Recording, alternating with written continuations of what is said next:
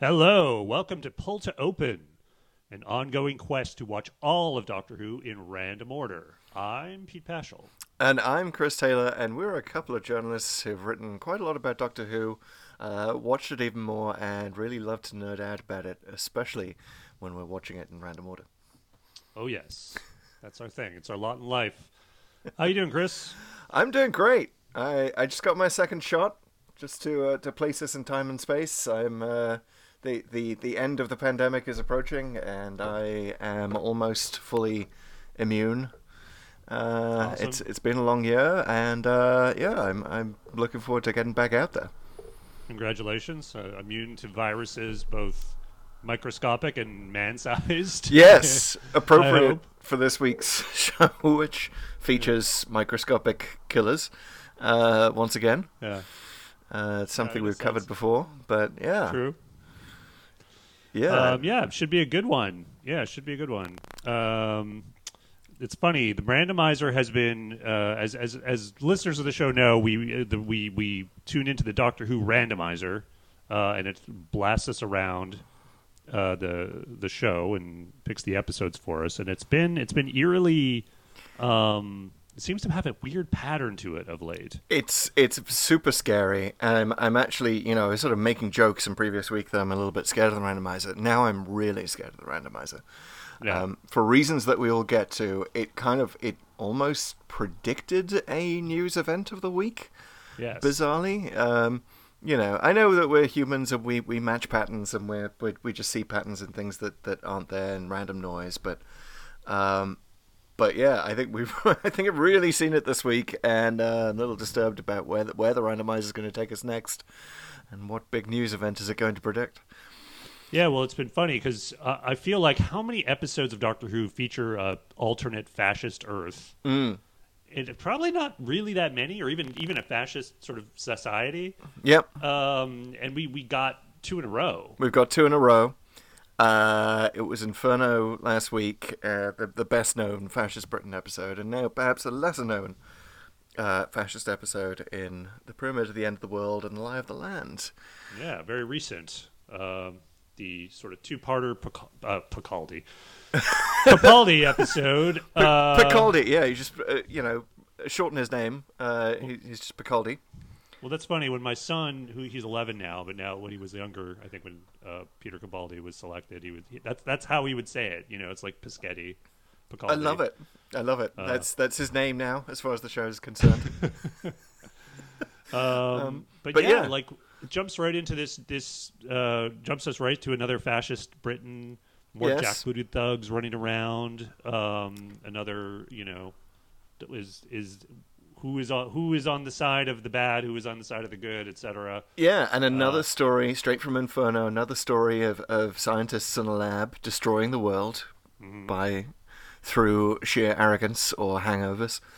Um, scientists. They gotta, you yeah. know, we gotta get some cameras in there or something because they're just off doing crazy things. And uh, you know, honestly, uh, Yeah. given what the world has seen uh, in the real world, I feel like Mm. uh, we're, you know, we're we're probably a hair's breadth away from doomsday at any any particular time. Um, you know, this this So, actual yeah. thing in this episode where there's a microbe that could get out and destroy everything, you know, has actually been come close to happening a couple of times. right. Um, Yeah, so, yeah. yeah. Keep keep that smallpox locked up, please, U.S. and Yeah. Russia. Um, yeah, but before we get into this, let's let's do a little housekeeping. Uh, we Mm-hmm. we seem to have gone viral on TikTok again. You betcha. So yes, for those of you familiar with the TikTok franchise, pull to open, um, this is the fuel for those TikToks that uh, I'm enjoying. I'm enjoying making them. I'm enjoying seeing the audience uh, comment on them, and it's even led to one of our uh, TikTok fans to find us here on Apple Podcasts. If you happen to be listening on Apple Podcasts, uh, and we've got our first review. I'm super excited about this because I've not Yes. heard this review. I've not read it, and and Pete just told me about it this morning, and he's now going to read it to me live uh, for my uh, live Insta reaction to our very first pull to open review. Yes. And before I do, I want to again remind everyone we are a podcast. In case you're uh, encountering this on a web embed somewhere, uh, please head over to your favorite podcast app, whether it's Google, Spotify, Apple, uh, Overcast, or whatever you like. And uh, please subscribe and go ahead and leave your own review. Uh, we really enjoy the five star reviews, but you know, honestly, we'll take we'll take whatever you want to say, and we would love to hear what you think of the show, what you like, what you don't like, and uh, just you know, uh, whatever your thoughts are. So Yeah, whatever one, whatever you want to hear, we, we, we take requests. So this one comes from Janice Online. I hope I'm getting that right. And it could be Jenna is online. Oh, Jenna is online. I get it. Janice. It's not Janice. Jana. Hi, Jenna. Thank you for leaving your review. It says just what I was looking for. That's the title. Yes. Found this podcast through TikTok, and I'm thoroughly impressed. As a Doctor Who lover, all I want to do is listen to some cool people talk about how cool and sometimes how ridiculous it is. So glad I came across this pod, and I'm excited for more. And so are we. Oh Jenna. my! Thank you, Jenna. Yeah. Well, very, very kind of her to call us cool people. I got to say. Yeah, yeah, cool people talking about cool stuff. That's that's what we are, Pete. Yeah, absolutely. I, certainly, cool. when I was growing up, I was regarded as very cool for liking the cool show Doctor Who. So this fits completely with my life choice. Yeah. and uh, is, is a lot of validation that Jan has given me here. I, I'm Uh, sure. Thanks for yes, listening. I'm sure it was the same for you. You know, all the cool kids on the playground were, were gathered in one talk, corner talking about Doctor Who. That's that's definitely Yeah, how it especially was for me. in, in Western Canada. um, but uh, thank you so much for listening. Yeah, please tell your friends and your certainly your Doctor Who friends about it. Um, and uh, yeah, like as soon as Jana, as soon as we get swag for the show, you get uh, a free T-shirt, mug, or uh, TARDIS key, whatever Yeah. we end up making. Pull to open would be a great thing to have in a T-shirt. Be honest, that's Hundred percent. yeah, it's a great idea. Let's let's get to It'd it. be it'd be like if it was if, you could actually pull it to open. That could be a fun. That could be fun beachwear. I've always wondered why that is on the front of the TARDIS. By the way, pull to it like you don't know how to operate a door. For the point zero zero one percent of you who've never opened doors before, really, here's how it works. Yeah. Well, it's funny because you know, well, we don't have to get into it. He pushes to open Yes. every single time. um, It's actually the ultimate Doctor Who joke. It's like the longest running gag in Yeah. history. Um, and also, you know, he doesn't even use the sonic screwdriver to open the doors, which uh, is another thing that the randomizer has shown us recently. Lots of sonic Yeah. opening door scenes. yeah, absolutely. There's the, there's the snapping of the fingers, uh, but you Mm. know that's that's a little uh, little little too dramatic. Um, but yeah, like the the pull to open. Um, we you know there is an episode later, I believe, when Eccleston started actually using the phone. They Mm. showed that that little door for the phone in the front actually pulls. Yep. So if you want to get really nerdy about it, you could say it's accurate Yeah. that that it, you do actually pull something to open. You'd think that Uh, more people walking past the TARDIS in the junkyard might have tried that, but Right. but no, no, we don't even see it until New Who. Yeah, it, it took like something like forty years. Mm. All right. Speaking of New Who, Mm. We Yes, we we are the only podcast who uh, takes all of Doctor Who in random order, and that means we take the rough with the smooth and the good with the bad. And we went from Inferno, which is widely regarded as one of the best episodes of Doctor Who, to the Pyramid of the End of the World slash The Lie of the Land in uh, the Peter Capaldi era, which is not one of the best episodes of Doctor Who. To put, well, to Um, put it lightly, it's not yeah. regarded as such. Like we'll get to our verdict, but yes, uh, But what we Not- should tackle first is so this is widely thought of as part of the the monks trilogy, um, Right. with with the episode that precedes it, which is called Extremis. And I know that Who nerds are probably, you know, there are definitely some Who nerds out there listening to us right now and shaking their little fists, saying, "Why didn't you include Extremis?" And that is, uh, I think, another reason why the randomizer brought us here is it's sort of exposing my most difficult call when I was originally making this spreadsheet. Um, and uh, I sort of, you know, had to decide what was a Who story and what wasn't. Then I, you know, I ran it past you, Pete, and I, th- I think you had a few suggestions, like making Mission to the Unknown part of the Dalek Master Plan. You know, we combined Right. those.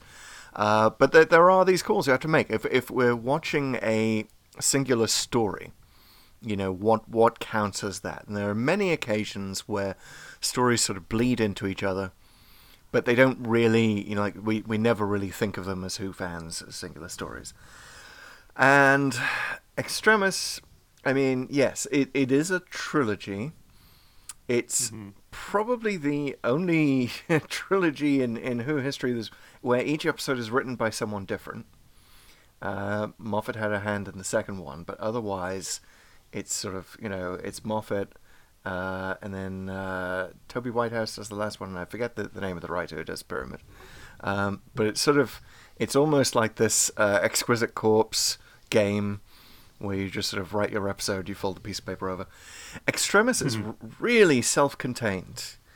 Um, really self-contained. Spoiler alert for anyone who hasn't seen it. It's it's all, you know, a simulation. The Doctor discovers he's part of the simulation. Anyone who reads the Extremis document discovers they're part of the simulation. They all kill themselves. Um, I think it would have been super weird, by the way, had we included it. The randomizer took us here, and then uh, you know, because there's the, the scene in the in Extremis where everyone at CERN, the the, the lab, um, right, yeah. realizes that they just say the same random number uh, you know, if, if they're yeah. asked for a random number, though, because computers can't simulate randomness, and that's, you know, ties into the fact that we use random.org, which uses atmospheric noise to choose our random episode of Doctor Who. Uh, so that would have been super creepy. Um, yeah. But Actually, I gotta be honest. Commenting on randomness, yeah. That's, yeah. That's right. yeah, maybe we should try that whenever we get to Extremis Pete. We'll, we'll just sort of say random numbers on it. Um, but yeah. I, I got to be honest. The main reason why I was against uh, linking the, the trilogy as a single story, apart from the fact that it just it doesn't seem to be necessary from story purposes, is I love Extremis. I think it's a great mm.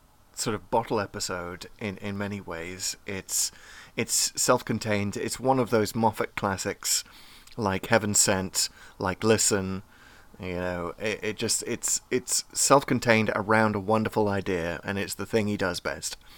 And I just wanted to not connect it to these other two, which are thoroughly disappointing. Um, but what do you, what do you think, Pete? Was that the right call? Uh, I don't know. I mean, I I kind of see it both ways. In that, I think ultimately it probably is. Um, though seeing it that way, I might I might even separate all three of them. Mm. Um, in that the it's it's almost like the Matrix movies, you know, like because I, I, I think, good analogy, you know, yeah. Generally, most you know everyone thinks knows the Matrix is a classic, mm. um, and the the sequels weren't so great. And uh, this might be not the perfect analogy because I think the Matrix sequels, since they were made back to back and are very connected, tend to um, get lumped together, and rightly so. And so here, I think there's probably there's that elements of that. I mean, it's clearly there's a, there's more of a. I mean, they're both clear, all cliffhangers, or the first two are cliffhangers, but the second one even more so. Um, mm. The first one's kind of like what happens next, and the second one you're like, well, you got to fix this. Um, and so yeah, I feel like I feel like maybe that I could have gone either way. Um, I think yeah. ultimately I think this is the right call because, to your point, to go into just the pyramid at the end of the world. Um, I think there's there's certain things that sort of get paid off, and, and particularly with the monks later that you, you need that context uh, to really fully analyze the story. So I think I think this was you could it was either separate them all or do it the way we did it. Mm. And I'm glad we're doing it the way we did it for the first reason you mentioned, which is that we don't have to do this three times. You know, let's just let's just get these last two out of the way. Yeah, I think Extremis sort of feels more like a prequel.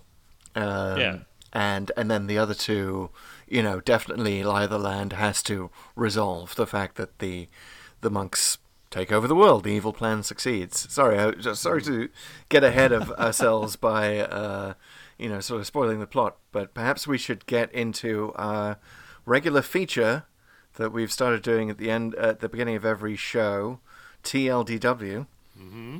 where one of us recaps in in limited amount of time the entire story that we will be discussing for the rest of the show. And this this week it's the turn of Pete Pachal at the at the TARDIS controls. Um, and we've decided that for new Who episodes, you get one minute per per episode to, to recap the story. So Yeah. Pete, you have you have two minutes. I'm not sure if that's generous or not. I just hope I don't make up entire scenes that didn't happen like I did last time. So, well, okay. Well, first that would I'm- be I gotta entirely my- appropriate, actually. Yeah. You know, just make it fake news central. Give us an entirely fake story. Um, all right, so, 2 going- minutes. I'll give you. Brad, I'll so give I'm you not a gonna time risk check. anything. I'm gonna just make sure I'm not looking at anything. I'm going to a random Yep. tab. Yeah, we're doing this Like, entirely no live. notes. Everything all everything's closed, completely from memory. Okay, here we go. All right, I'll give you Whenever time checks at every 30 seconds and go. All right, there's previously on uh, which references uh, Bill's date from uh, the last episode. Uh, oh, what's her name? Penny? I forget her name. Patty, one of her her girlfriend. They're going back. They're laughing about uh, what what happened in the simulation that that Bill was told about, and she said, "Oh, the Pope walked into my." apartment and then suddenly UN troops walk into her apartment and uh, essentially 30 tell her, "Yo, we, we need you now," and they take her to the the plane uh, that we've seen before, which is the plane of the president of the world. They get the doctor to come. Uh, they take this TARDIS out of the school, and they realize there's a pyramid. There's a pyramid that is in uh, that has just appeared out of nowhere. And it's a thousand, four thousand years old, but it's in the middle of a conflict zone uh, in a fictional country called Tur- Tur- Turkmenistan or something like that. And so there's three armies. It looks like this the end of the world is going to happen One here. minute. The, the the oh my god the the, the monks it's about the monks are behind this the monks that we saw and they're here to uh, conquer the world, but they have to be asked. They have to be asked to be conquer the world, uh, which is weird. So the doctor's trying to figure out why here, why now. Well, first of all, there's this lab where a microbe was going to destroy the world, and the whole thing with the UN conflict zone was a mislead. And so the doctor figures that out, but there's one big thing he forgot, which is that he's blind, and so he has to he can't get out of the lab because there's a combination lock. So Bill asks the monks to save him, thus giving them essentially the keys to the world. So what they do is they take over the world with brain waves. They brainwash everybody into thinking they've been there forever since the dawn of time, but really they've only been there six months. And they use all these statues um, to to to subjugate the population. But the Doctor leads a rebellion, uh, forces them off the planet. By using Bill's memory of her mother, the one And memory of the photo. Wow.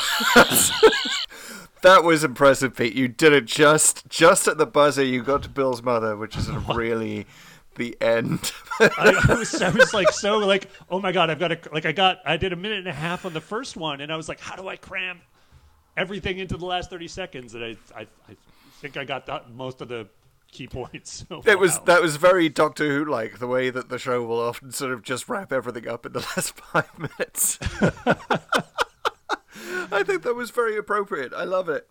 a lot of setup, rushed ending. Yeah, yeah. There was there was about twenty seconds on Bill's date, which maybe uh, yeah, there was. I, I don't know. I was just like, okay, there's I'm spending too much. It's kind. This reminds me of a time I was trying to explain Batman Begins to someone, and I went into a lot of him getting into fights overseas when they were like, "When's Batman show up?" And I was like, "Oh, okay."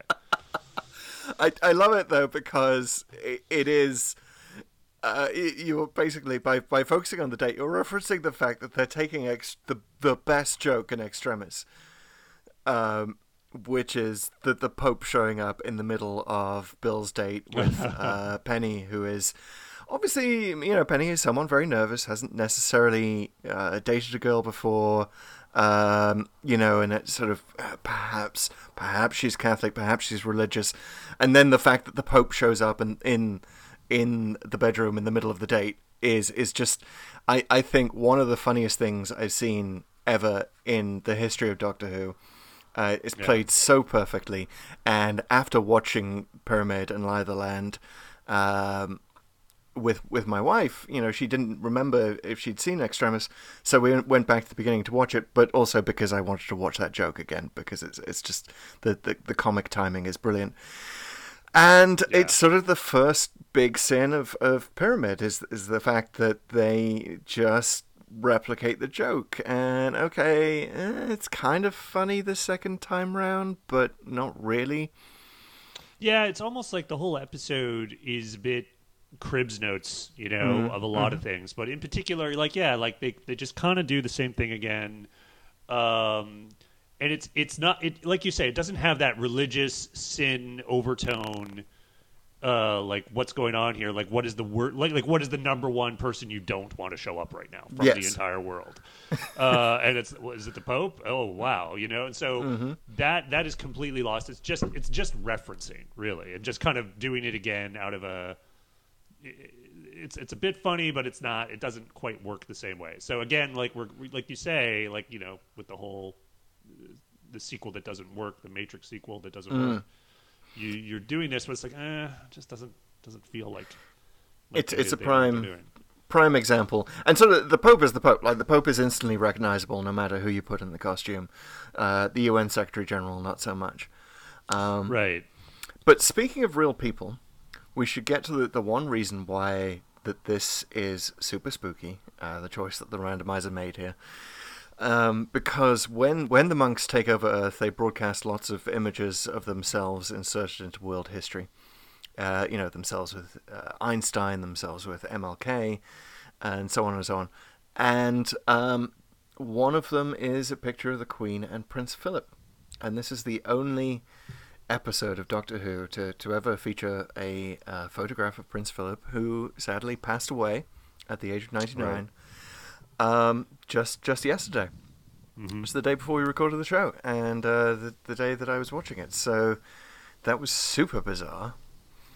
Um, yeah yeah, yeah, and uh, a little spooky.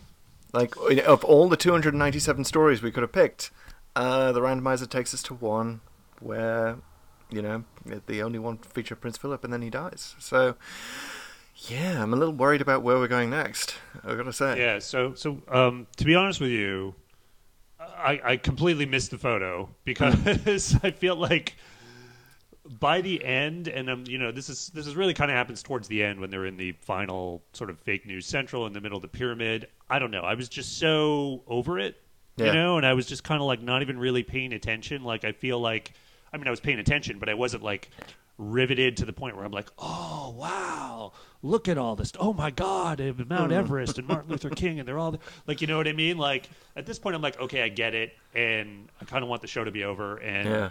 I was barely like recognizing anyone because I wasn't even really like, eh, I get it, yeah, they're they're in world history, and we're we're gonna stop that now. Um, so wh- when does it happen? Is it like right away? Is it sort of in the middle? Is there any any sort of reference beyond just here's a photo?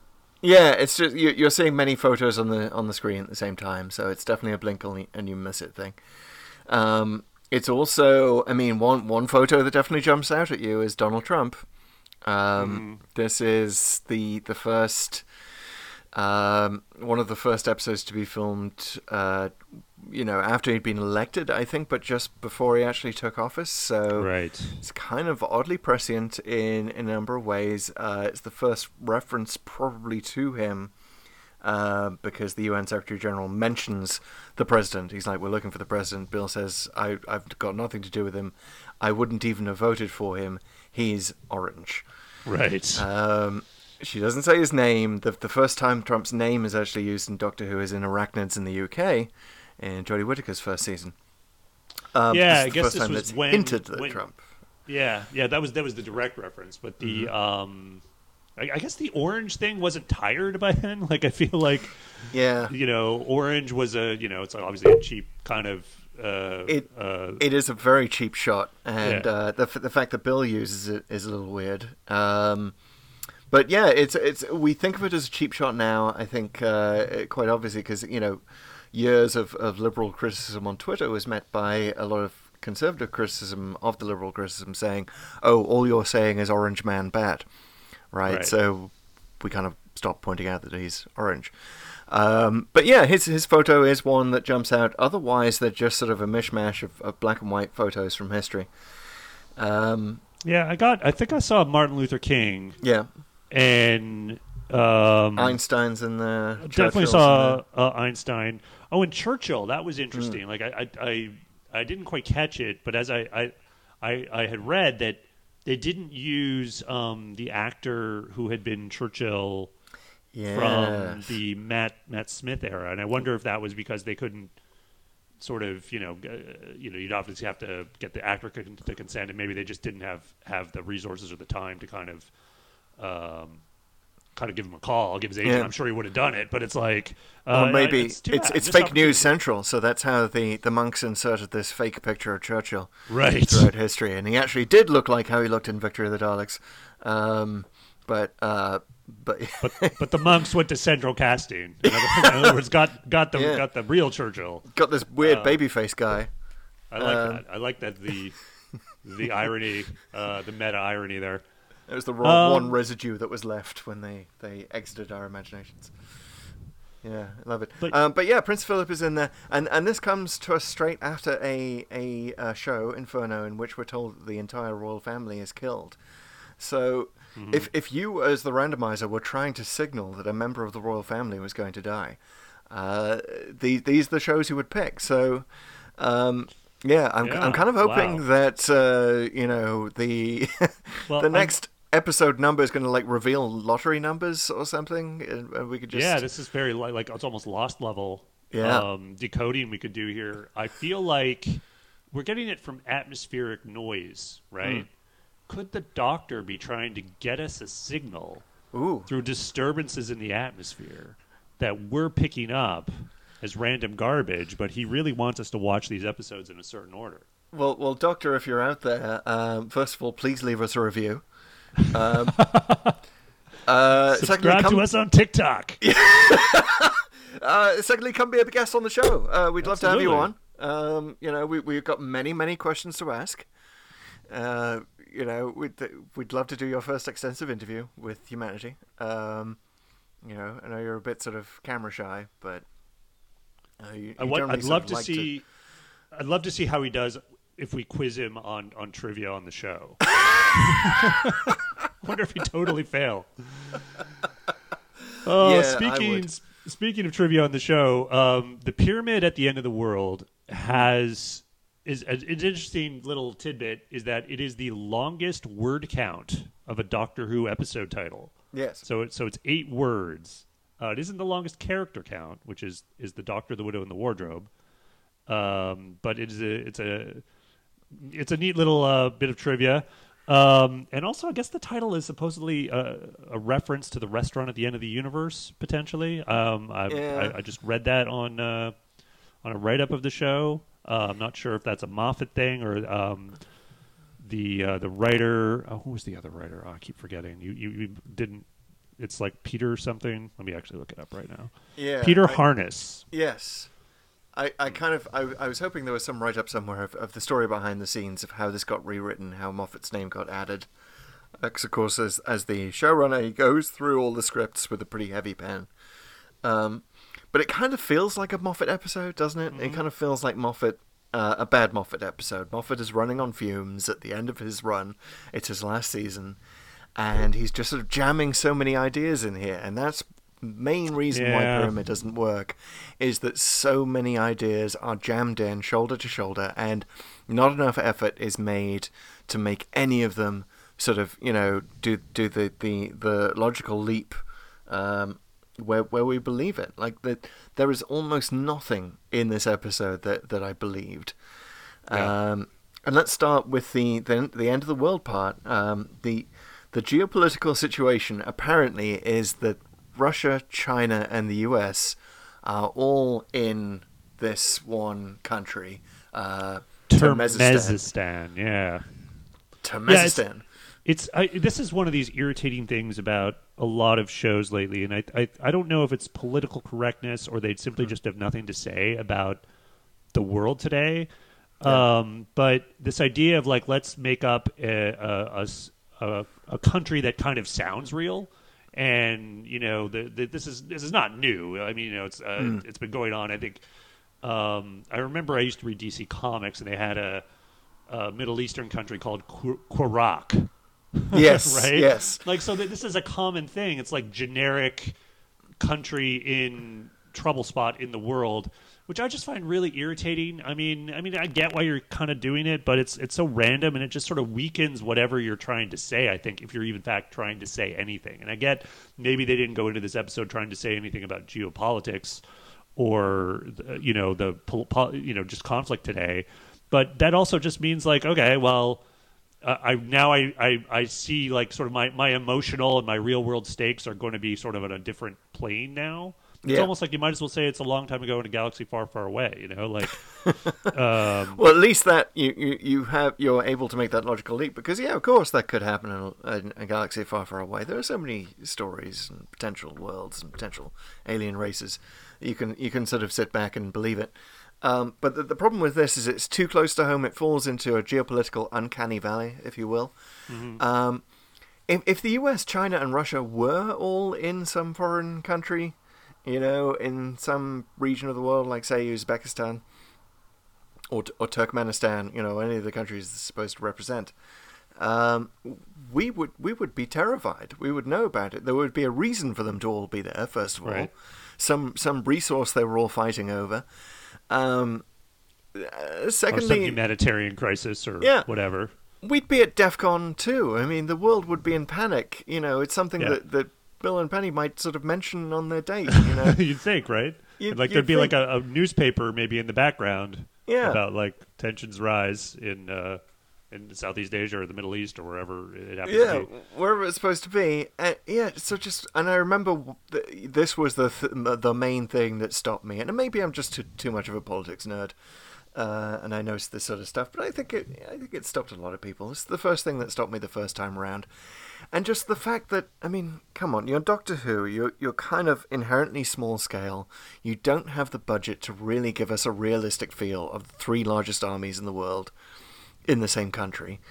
Um, like that scene, there's a scene where the TARDIS lands around a a Russian soldier, right? And you think it's just a Russian soldier on the phone, and the TARDIS lands around it. No, this this turns out to be the commander of the entire Russian army. Right. Yeah. And like Which, uh, yeah, I don't believe it.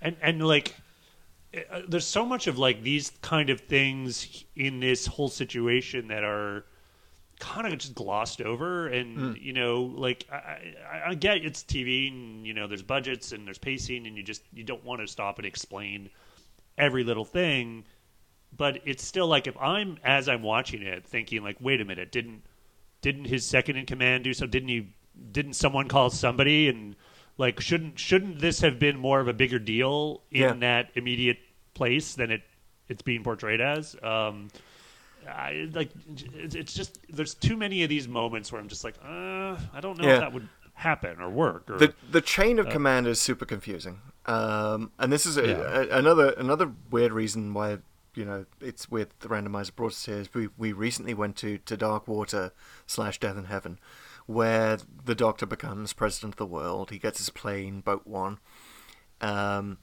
and we're you know it's revealed that there's this emergency protocol where if there's an alien invasion, in that case Cybermen, um, you know he he gets to be president of the world, which is great.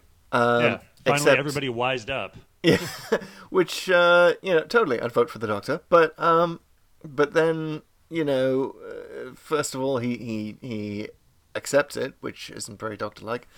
Um, but secondly, then then in this episode, you know, we see him be president of the world again. Um, but then nobody listens to him. Um, like the the when they surrender to the monks.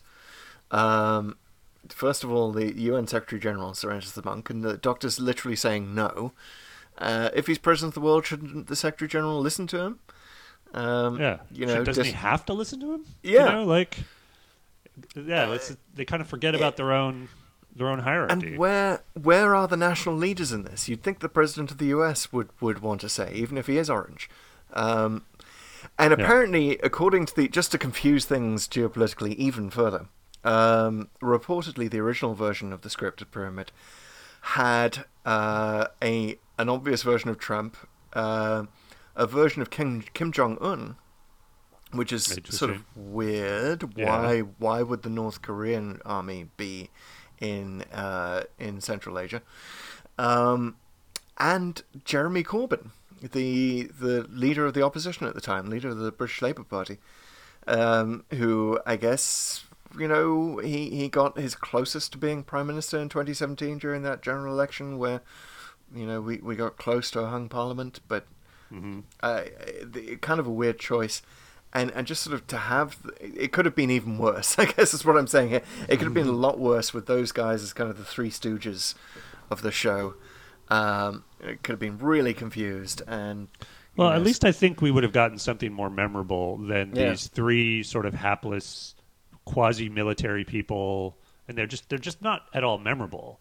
yeah, Um, and so even the UN Secretary General, and they sort of all end up surrendering to the monks and getting sort of vaporized, uh, which you know you kind of like, oh, okay, you know, like uh, it's too bad. Like it, it, you don't really feel it, and uh, uh, you know you're just constantly like, what, why, what are you doing? Why aren't you listening to the doctor? What?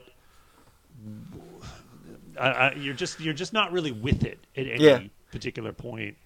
and it, it it might work if it, if it was if it was played as comedy. If it, if it was like played uh, very much like the the movie Mars Attacks, you know, Right. it's kind of what this reminds me of. Uh, but it's definitely not played that way. It's played as if it's deathly serious. Yeah, were you ever thinking, by the way, like where's Unit?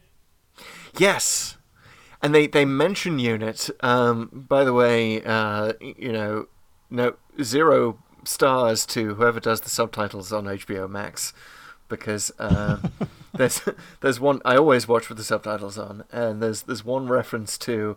Uh, the doctor says something about the, I believe, all the this closed circuit cameras, um, or whatever, are being monitored, are being routed through Unit HQ.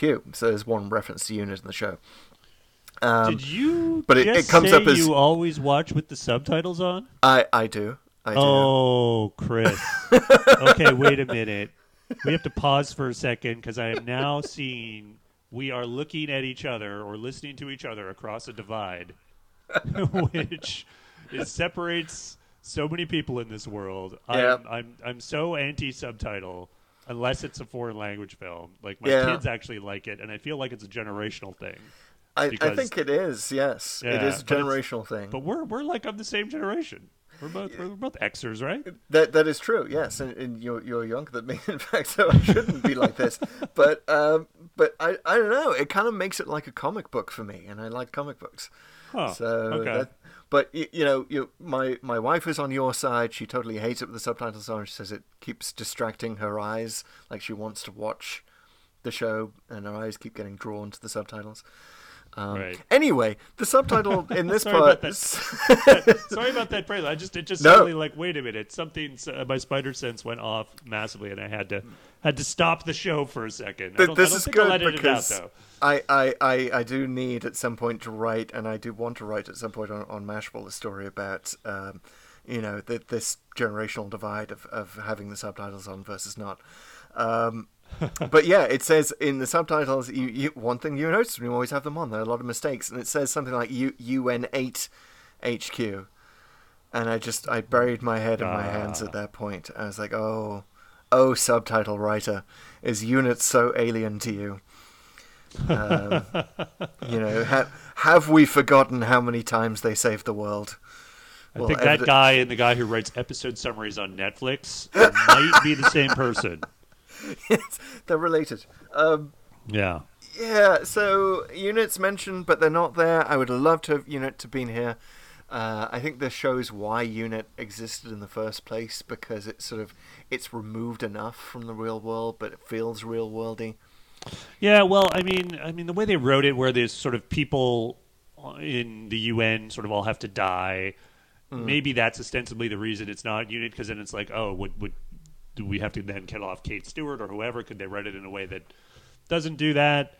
Um, maybe that's why. But uh, what ultimately happens is like again, everything's not really memorable and a little bit ridiculous and incomprehensible. Because when you're playing with unit, when you have that, you you you know, it's not a it's a it's a real organization within Doctor Who, but it's fictional, so you can kind of play with standards and expectations to a certain extent with a sort of a wider uh, tolerance. Whereas when you go with the UN and you're trying to do something a little more quote unquote realistic, you're you know as a as a viewer your suspension of disbelief meter it's just a, you know it, get, gets triggered a little uh, you, you get out of it too too too quickly Yeah. um, and, And, just and like th- this yeah. episode needed more space to breathe. We needed to hear more about the lab that, that ultimately destroys the world or, or Right. is threatening to destroy the world.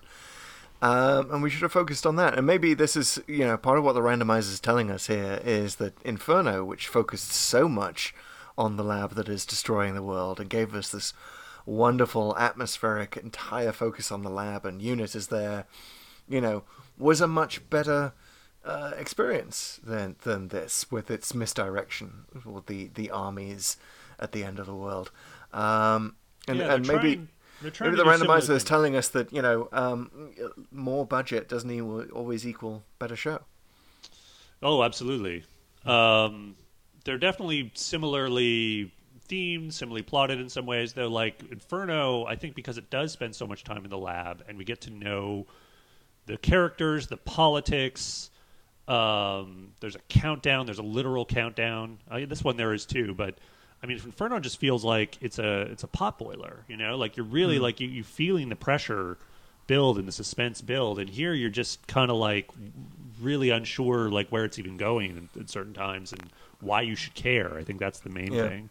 One which is a, things, a problem with the Moffat era in general. I, I think. Yes. Um, and and before before we leave the, the three armies fighting, I, I think that um, I have to mention the the most groan-worthy line in the entire story for me was when they all, uh, you know, the the Chinese, American, Russian uh, military leaders all shake hands uh, and agree to stop fighting because hopefully that'll make the monks say that the world isn't going to end anymore.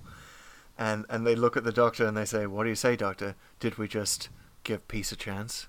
Oh yeah. That's what the discontinuity guide would call guide would call a dialogue disaster. Agreed. Yeah, I, uh, and I completely agree that it is. Um, it's pretty lousy. I think it's partly because that. Honestly, I hate to slam on anyone in particular, but that the guy who does the American general is very of all the forgettable people, he's probably Mm. the most forgettable. Um, Doctor Who's just really But- bad at Americans. This is definitely what we're learning with the randomizer. yeah, generally, I'm, I, Yeah. I, I, I have to think back to Van Statten, who I thought was actually quite good. But um, far. True. back to this. So, one of the things that I think this particular storyline, uh, why it's forgettable in the sort of grandness of Doctor Who, is the monks.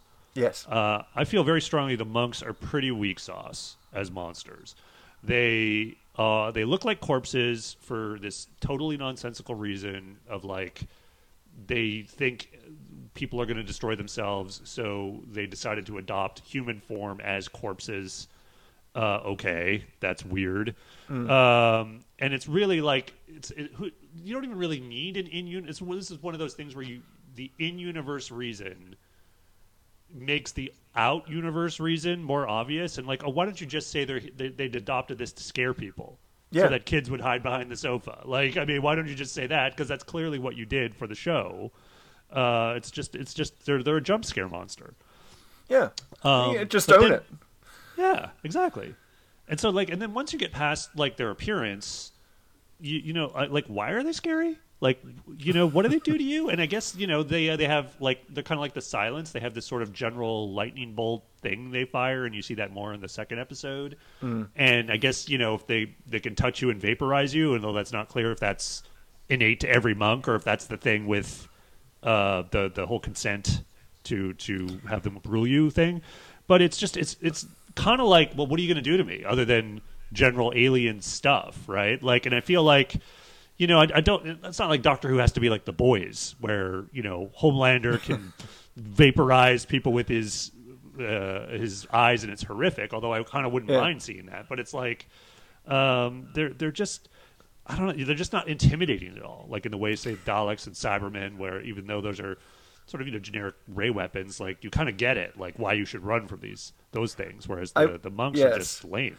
They're, they're, they're lame, and the, and the concept behind them is lame, and, and sort of everything about them is lame. From the fact that they they kind of look like Al- Emperor Palpatine and uh, from Star Wars, and they, they have the same Force lightning power apparently. Um so they're kind of a copy. Um, except their robes are red, although Palpatine's robes were red in the prequels. Yeah, why are Um, you wearing torn robes? I mean, like, Yeah. what are you, what what is this? And then they they they call themselves the monks. I mean, I don't know if they call themselves that. Actually, I'm not sure if they ever do. But Mm. like, what are your names? Like, we're just called the monks. Like, that's It's what funny, kind of name it? is that? It's funny, isn't it? The, the Primords, also not named uh, in Right. Inferno, were scarier, even though they they cost you know uh, two pounds seventy five p uh, Right, to to put their colored. their costume together, and uh, you know the monks are just now now. Uh, first of all, I have, I have to pull you back on the on the silence thing. Um, I, are you? Did you not like the silence? No, don't get me wrong. I feel like the silence, their their innate ability to make people forget about them was very interesting. It kind of doesn't quite work the way it, it's made to work in the show. Um, but once you get past that a little bit, and once you're kind of dealing with them physically, I feel like they're a paper tiger, right? Like, like, well, what are you going to do to me now that I'm looking right at you? Like, and they sort of had lightning, but they never really use it unless. The, I- anyway, they're, they I think I probably had more of an issue with the sort of action sequences of that particular storyline than the the silence themselves. Um, so I think It- the monks fail on that level as well, but they also fail on this bigger meta level of like, what are your motivations even? Because you, it's never really, uh, it's never really quite comprehensible why you're doing any of this and the rules that govern it in the first place. Yeah, I think I think the silence is the right comparison to draw. Uh, I, uh, first of all, I think the silence totally worked, and I, I loved the resolution of that, the the way the Doctor made them, you know, totally uh, accessible to humanity's subconscious via the moon landing.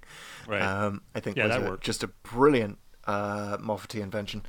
Uh, as opposed to this, which is just sort of they, they feel like silence light, and they have they have kind of the same noise and the same same sort of head twistingness um, and except it, it's super distracting. That apparently one of the things about the monks is that they're they're badly lip synced. Right. You know, they're sort of like a a you know it feels like a, an Asian movie from from the '60s, like a kung fu film.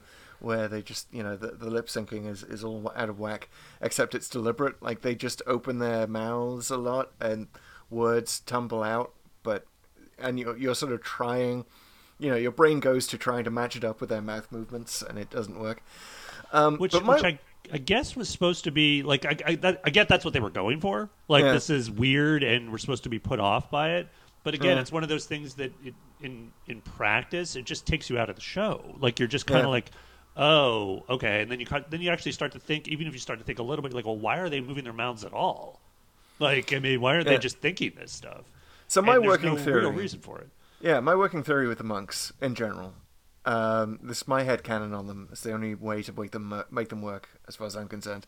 Is they're just galactic assholes.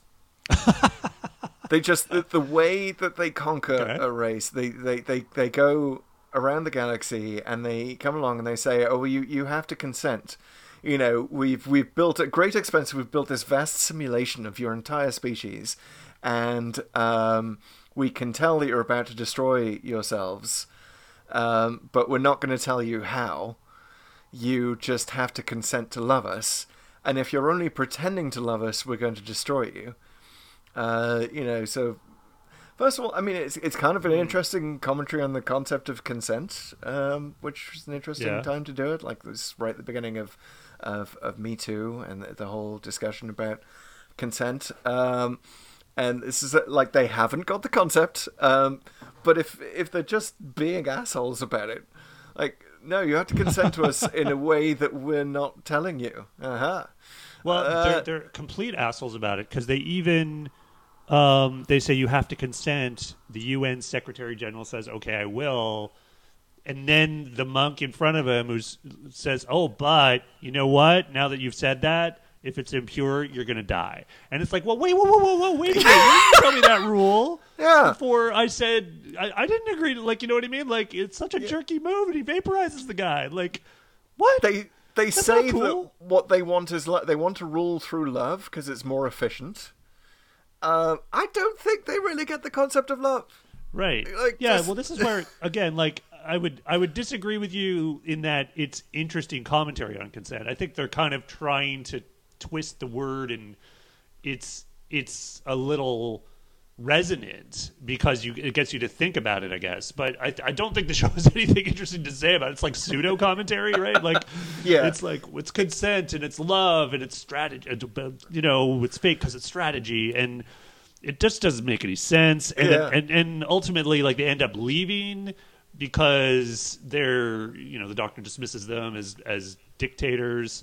Um, like it's so weird. Like the doctor hasn't encountered them before, but the master has. So that's that's actually one of the sort of better sequences and bits of dialogue in the second episode in the Lie of the Land, where she, he's getting intel from Missy on who these guys are, and um, they they talk about uh, that they just go from planet to planet and they they they pull this shit, and uh, it's like okay, well that, and then and then they they leave at the end, and so it's like they're they're here and they're they're not here. The doctor, uh, you know, has hasn't seen them before.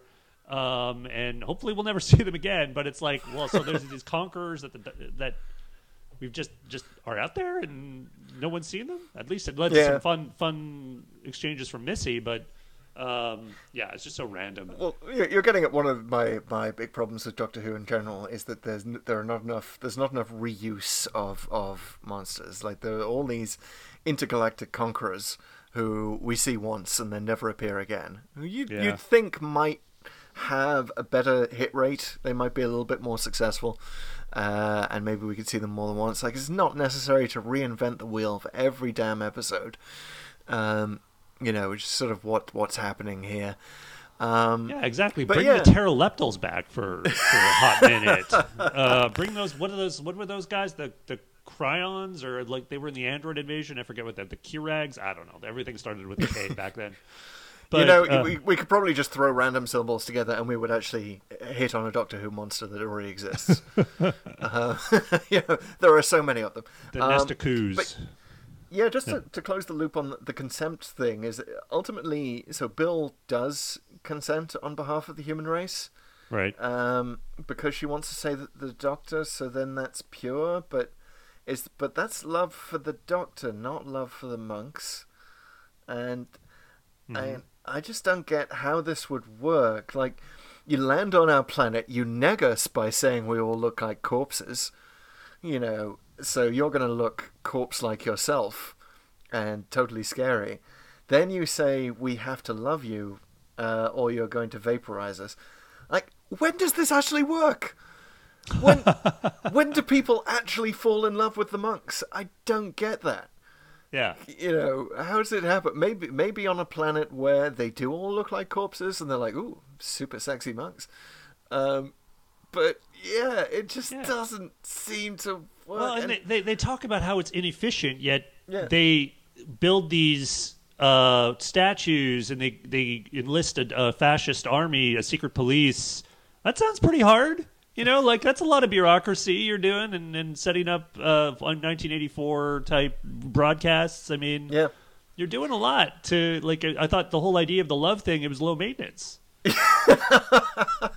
Absolutely, and yeah. So we'll we'll get to fascist Britain in a bit, but just to to finish with with Pyramid at the End of the World, let's let's let's talk about the lab situation, the Yes. lab that does actually end the world because one guy had a hangover, and one woman uh, forgot or lost her reading glasses or got them crushed, and apparently did not like most of us who wear reading glasses have 15 million pairs of reading glasses just stashed everywhere. Because that's what you do when you have reading glasses. You buy lots of cheap pairs you know you keep a few at work a few in your home office you know a few in your den by your pile of books a few by the nightstand.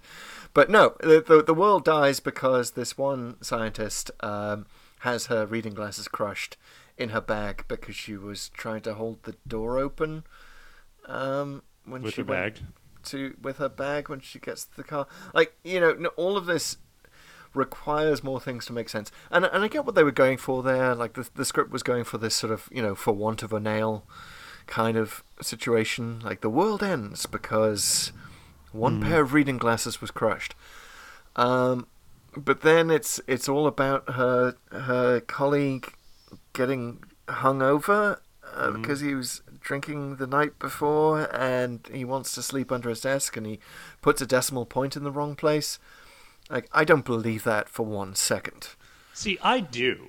I got to tell you, I, I, I actually think this is a little more realistic, uh, uh, probably than uh, you would think. Hmm. Um, mm. I don't know. The more I have, and this might be just a life thing, where the more mm. you life experience you have, the more jobs you have, the the, the further you get in a career, and I think you, you might you probably share this anyway, is that you cert- you realize everyone is just kind of winging it with yep. whatever they're doing, and the things that seem like institutions that are propped up and very resilient really are just people, and everyone is stressed out and just kind of doing the best they can. So yes, I kind of get that. Um, that said, uh, I think if part of your point is that you know dangerous things usually have more checks than that, yes, absolutely. Um, though I, I always sort of think back to the 90s where NASA and JPL were trying to save money. Yes. And there was a I forget what it was. It was it was some some Mars rover or, or probe mm-hmm. that was supposed to land and it ended up crashing into Mars and it was because someone forgot to convert kilometers to miles or back the other way. I, I think it was it, it was even more granular than that. I think it was inches to centimeters. Yeah, it was it was just yeah. some silly like conversion thing. So this kind of thing does happen, um, and um, yeah, I mean, you know, having you know, you and I mostly work at, at websites and media companies, but and those often sometimes seem like you know very resilient to. Uh, I mean, I don't know if they seem resilient, but they, they, they, they seem more institutional, maybe less so today. But um, I remember when you know when, when I was first starting out, realizing behind the scenes, oh, it's just one guy hitting publish, and yes. literally you can you can move and change a word and do whatever you want, and it, it, it you know yeah. it's like oh okay. Yeah, obituaries accidentally get published with you know HTK and, and, and all of that stuff. Yeah, no, I, I get that, and you know to, to quote the immortal William Golding on on Hollywood, nobody knows anything. Uh, I get that. I get that. But I think that you know, again, this is the problem with with jamming too many things into the episode. If if you're going to do the whole want for want of a nail thing, you've got to spend more time on it. And you know, we it's only through, you know, really watching and pausing the episode do you see the the the decimal pl- point in the wrong place. Right. And you know, it sort of has to be explained off camera. You know, by the scientist to the doctor when he's flirting with her. Um, you know, to, to really grasp what's going on there. Um, it just it, it need it needed more time to focus on it. Yeah, I get yeah. that mistakes are made, and I, I with more time, I totally would have bought the idea that the world can be ended by uh, a uh, a GM bacteria um, because a decimal point would put in the wrong place. But you really need to sell that. Yeah, I'd agree. Uh, it's not fleshed out enough. Yeah. One thing I did like about the storyline in this, like, I actually think it picked up a bit when we got to the lab part and I thought the whole investigation to find out what they, when they realize it's a mislead, what are what is being misled to, and it's done pretty hmm. quickly. Mm. But I did like I thought the doctor's idea of like shutting down cameras and then seeing which ones come back on was pretty clever. Uh, yes. On a couple, even though it kind of doesn't quite work because the monks seem a little are are a little too godlike in their abilities.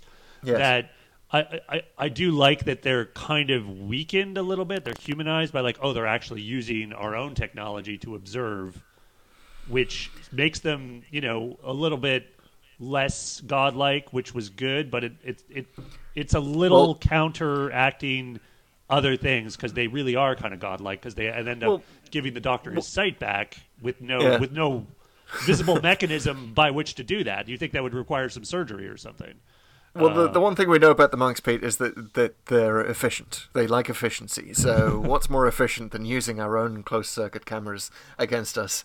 Um, yeah, and I, I sort of like the bit where the doctor puts all of the, you know, world's secret information online. You know, well, that feels like a very doctorish thing to do. I, um, I would if, have liked that If only more. because yeah. I love hearing Peter Capaldi say the word Google. Um, which Yes. he also does in the uh, oh gosh, what's what's the the base under siege one in the previous season? Oh, was that uh, Wait. the Christmas episode? Or... No, it's the it's the- bit where he explains the bootstrap bootstrap paradox, and then he says the bootstrap paradox. Google it. oh that- yes. That was Yes, such an iconic line that my that wife and the- I the still one. say that to each other. We still say, you know, if, if if one of us is trying to use the other as Google, which happens a lot, uh, we'll just say Google it. a little, add a little Scottish burn. Um, hundred percent. Yeah, he's, he's. No one says Google quite like Capaldi. Um, so the, the I like the twist. Um, my problem with it is that it's not nearly as impactful as it should be. Like it sounds cool. Like oh, you just put all the Intel documents online. That's that's really ballsy. That's amazing. Except you Yeah. don't see any other secondary consequence of that. And certainly, of course, the story's not about that. But if if you're not going to do that, then it's less cool. You know, Yeah. at least at least when they did that in uh, the Marvel universe. So like when they did in Captain America: Civil War, they put all the Shield and Hydra intel out publicly online as well. But that actually leads to Shield no longer being an organization. Like it actually has long consequences for that universe, which Yeah. makes that move really, really cool. In this case, it's like it's just kind of forgotten about right away. Well, the, Doctor Who does that, right? And it's not just you know, it's not just that at the end of this story that the human race forgets that it was just invaded by aliens. It's it's every story the human race just forgets, and Uh, and yes Marvel. and no, but anyway, go on. Marvel is, is like out in front of the pack, and it, it's doing this with uh, Falcon and Winter Soldier as well, of really exploring the implications of its its sort of sci-fi reset buttons. Like they they reset the Thanos snap, you know, but half the world's population came back, and now you have to deal with the consequences of that. And there's a whole you know terrorist organization because of it. And like you know, yeah, I I love what they're doing with sort of second order effects. Doctor Who could do that. It has the intelligence Well- to do that, but it doesn't. It hits the reset button every time. That's I something think- I'd love to see change in Doctor Who's Well, future. I think it. I think you're giving, you're being a little too hard on Who, and especially New Who, because I, I feel like it didn't do that for a long. I felt like it actually Hmm. did make all these things part of the same universe under Davies, and to Yeah. some extent that extended into Moffat for a while. And this really gets at the heart of. Well, not necessarily the heart, but one of the main reasons why I don't really like the Moffat era as much, even though I like many of the stories, is that he is so liberal with that reset button. Yeah. And at the end, um, I just find it like you know it's it's completely. Uh, it's not even explicitly reset. You know, like it's there's not like time has been rewound like in say Last of the Time Lords. Uh, he just kind of glosses over like the lack of global memory, and it's kind of funny, but it's like, and, and I, I'm not saying I want the show to take itself like really seriously about it. All this stuff, uh, they shouldn't, and you know, stories should just do what they want but it, this is this to longtime fans who want all of these adventures to be in the same universe.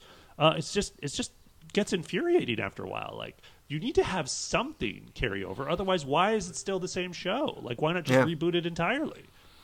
Yeah, I agree. I agree, and I, you know, like I say, I hope that uh, we're going to see more of that as the audience matures, as people become more sophisticated in future seasons of Doctor Who. Um, but this is a good point to segue into the Lie of the Land, which Yeah. is uh, which I actually liked a lot more the second time around. I don't know. Did you uh, did you have a, a better read on it? Like Well, I, yeah, I liked it I've- more I- than I've- Pyramid. I I think there's more to like about Lie of the Land, and um, you can if you again managing your expectations, you can have fun with the fun that they're having, right? Like like the, they actually it opens really strongly. I thought with sort of the monks alt history. Um, and I think they're consciously doing this. Like I know we've just been complaining about the monks looking like corpses, but it's it's honestly just so silly to see these corpses with the fish crawling out of the ocean and people in history like yeah, like these these great dead bodies were helping us the whole time, and it's it's, it's so such absurd imagery. Um, I, you know, they're clearly having fun with it. I thought I thought that actually worked really well. It definitely is, you know, like like Inferno, where a fascist Britain was definitely fun for people on the set, like the Brigadier with his eye patch. Um, you know, th- this must have been so much fun to film, and I think you can see in the lie of the land that Pearl Mackie, who plays Bill, is is having so much more fun in this and gets to like she's kind of flat. Her character's kind of flat in the well, pyramid. literally with her. If you look at her hair, Yeah, and you know, and her hair's gone gone all sorts of Princess Leia in the second episode, and she has some amazing scenes, and she's so much more vibrant in the second episode, which is kind of ironic because everyone has uh, donned their dystopian tunics. Um, we're all wearing in the in this monk's fascist Britain. We're all wearing like the the most dystopian gear you can imagine. You know, Yeah, everybody's wearing gray blue. or yeah, black, black or very very dark gray. yeah. Those are the only two colors in the monk's world. 'Cause that, Um, that's what they all want us to wear, I guess. at least the know. fascist police get some red. Yeah, You know, that's like the one, um, the one bit. The, even the doctor's outfit. I mean, it's his. It's his. It's funny. It's his more traditional, original Capaldi magician outfit, but it's um, it's a little run down. It looks like he's been wearing it for six months straight. yeah. Um, yeah, I, I like that, and I thought that that was a specific uh, dystopian thing, but no. Then I went back to Extremis, and he's wearing the same outfit in that. So maybe the monks predicted in Extremis that he was going to wear it. Um, I by like. the by the I way, yeah. can can I just before you know th- th- mentioning Extremis again reminds me that the whole point of Extremis was it was the monks running a simulation of Earth uh, to find out what what destroys Earth, like you know what leverage can they hold over us in a bulletin of atomic scientists doomsday clock kind of way. Um, but surely the fact that parts of the simulation become self-aware and uh, are killing themselves would mess up the entire simulation so the monks don't actually know. Like if it if it all turns on a pair of reading glasses, you know, in and one hungover guy, in one lab in one part of the world, then how would the simulation have been able to predict that? yeah, yeah. Especially if if we were all self-aware in the simulation, we're we're messing it all up. Like you know, it, it, it doesn't quite like, work and I, Yeah. I, I, it's also never made explicit are the monks time travelers like Yeah. i don't think they are so i guess you can make the case in extremis that once the simulation gets to present day maybe things sort of start to go awry so that that could explain the people figuring it out and you know checking out of it um yeah, my my thing is like to rewind to Lie of the Land for a minute. Like when they all go to the central computer and they're grabbing the strands and seeing the the dead planet Earth. Like couldn't couldn't they have found out that way? Like you know, just Yeah. grab one of those strands and try to find out. And uh, I, they sort of recoil because I guess they can't handle the sight of the dead planet. And I think it's one of the better scenes in Lie the Land. Actually, is when the doctor's like, "Oh yeah, whatever, not my first dead planet." Which, by the way, I thought uh, I wasn't could be a reference to either the Dead Planet, which is like the first Dalek episode, or or Planet of the Dead, both Yep. with Dead Planet in the title. he's, he's seen a lot of dead planets, man. Um, yeah, but- so like the simulation thing. I mean, yeah, I mean, I don't know if uh, if this idea, like, like it's it's hard to buy, right? Like that the the, the lab was the one spot, the super weak spot, um, unless you you you reckon that it's the weak spot right now, like as opposed to like the doctor. I think maybe exaggerates a bit, like all of human history. When was the weakest spot? Well, it's like it has to be the weak spot today because unless the monks are explicitly time travelers, like what else? What else are you going to work with? Yeah, totally. Um, yeah, it, it just there, there are so many. Like we, we haven't even got time to talk about all the plot holes, but like the the sonic sunglasses, the doctor's supposed to be blind. We've barely mentioned that. Right. Well, But yeah, the sonic sunglasses can render the the age and weight of everyone that he sees, but not the actual visible, you know, thing. I mean, Right. you know, the the fact that he he can't get out of the, you know, he's in the lab and he's managed to set a bomb with a timer somehow. But then he can't see. He so he can see the numbers on the timer, but he can't see the numbers on the combination lock to get out, which is why Well, Bill. I mean, if you think about it, like what exactly is he seeing? Right? Yeah. Like, I mean, are we like, is he like Geordi in in Star Trek, and he has these little knobs on it, his temples that process Yeah. visual information? And if so, why couldn't he process more accurate visual information? Right? Like, um, uh, yeah, very very weird. And uh, it's, it's a bit like you might wonder why the Doctor didn't go for better cybernetic sight technology. Uh, being a guy who probably has access to any technology anywhere, like Yeah. why not just get better cameras? So, yeah, it's never really clear like how how his sonic sunglasses are transmitting that to his brain. Um, And and couldn't they just transmit video of of the lock to to Bill? Because obviously he's in you know there you go. Wi-Fi or Bluetooth connection with the with her. Um, and and then you know she could help him. Uh, get. Yeah, it Oh, speaking so of many- technology, so when they're when they have their headphones on in the in the lie land, Yeah. they're all playing like a Walkman, uh, like a literal cassette tape. Yeah, Like like speaking of dystopia, like I wasn't sure what they were trying to signal there. Like so in Monk World, they've they've regressed technologically, like and Yeah, like, it's the iPod. They- was never invented, and CDs, and like what, like So to set the scene, they they have to go into the monk's pyramid, which again, by the way, why are they traveling around the galaxy in a pyramid? That's never explained.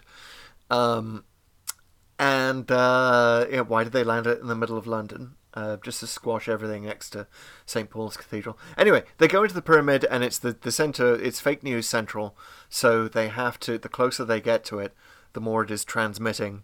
You know, uh, fake memories of the monks having always been there, and and them loving the monks and so forth. So that's why they have to wear the Walkman. Uh, you know, set up with headphones with the tape of Bill saying over and over, "The monks are not our friends." But yeah, why Walkmans? right. Uh, couldn't the doctor have jerry-rigged something together with some Bluetooth headphone connection with one central transmitter to avoid what actually happens where one of the Walkmans gets shot or fried or whatever, and and then one guy can't actually hear this counteracting information, so he goes rogue and Yeah. uh, tries to shoot the doctor. Yeah, it's all like plot wise. I mean, it's fine, and uh, you know, I, I think it kind of works actually. But with it, I just find it like such an odd choice. Like it's it's just anachronistic and like when like this is 2017, right? Like AirPods, I think are still new, but like the idea of like a, a cassette player, like really, like. 30 years after it was like last Yeah. probably used like you know in a widespread way like and that again, very with very with a little bit more dialogue, with a little bit more explanation, it might have worked. Like, Yeah. you know, they they find a box with them in, and this is the only thing they can find. But the the whole thing is strange. Um, you know, the, the the doctor is held prisoner, but they managed to break him out quite easily. How Um, did you like that, by the way? How did you like sort of semi fascist overseer doctor turned on, you know, joining the monks? Were you fooled at all, even in the moment? Um, yeah, ish. I mean, you definitely feel, you definitely feel what Bill feels, which is like, oh my god, you too, Doctor. Um, and I, I, I could definitely watching that scene. I think both times I've, I've watched it. You sort of put yourself back into the mind of watching Doctor Who as a kid, where as a kid you would watch that and you'd be totally taken in. You're like, no, the Doctor's gone evil. No, you're not supposed to say that. Um, but he I think Capaldi sells it really well. What really annoys me about that scene, and has annoyed me both times, is the fake regeneration. Okay. So, you know, he makes it so that Bill, you know, it's a big test for Bill, as it turns out. Um, by the way, I love the, the reference to the, the, the monster under the Thames, and she deliberately makes it the monster under the Seine. Uh, I thought that was a nice callback to a previous episode from Yeah, earlier in the season. Um, and uh, and then he's like, no, that was that was a signal, by the way. Like he, he betrays even that. Like, oh my god. Um, and then she shoots him, and and he fakes his own regeneration. And to me, you know, and then he turns it off, and he's like, congratulations, everyone, and you've passed the test, Bill. Uh, to me, this was just so obvious an attempt to do it for the for the trailer Right. Right. Because we were all watching that. Tra- it was in the trailer for the season as a whole. We're like, what? Capaldi regenerates the, or because we knew he was leaving the show. I think it was widely known at this time that he was leaving the show.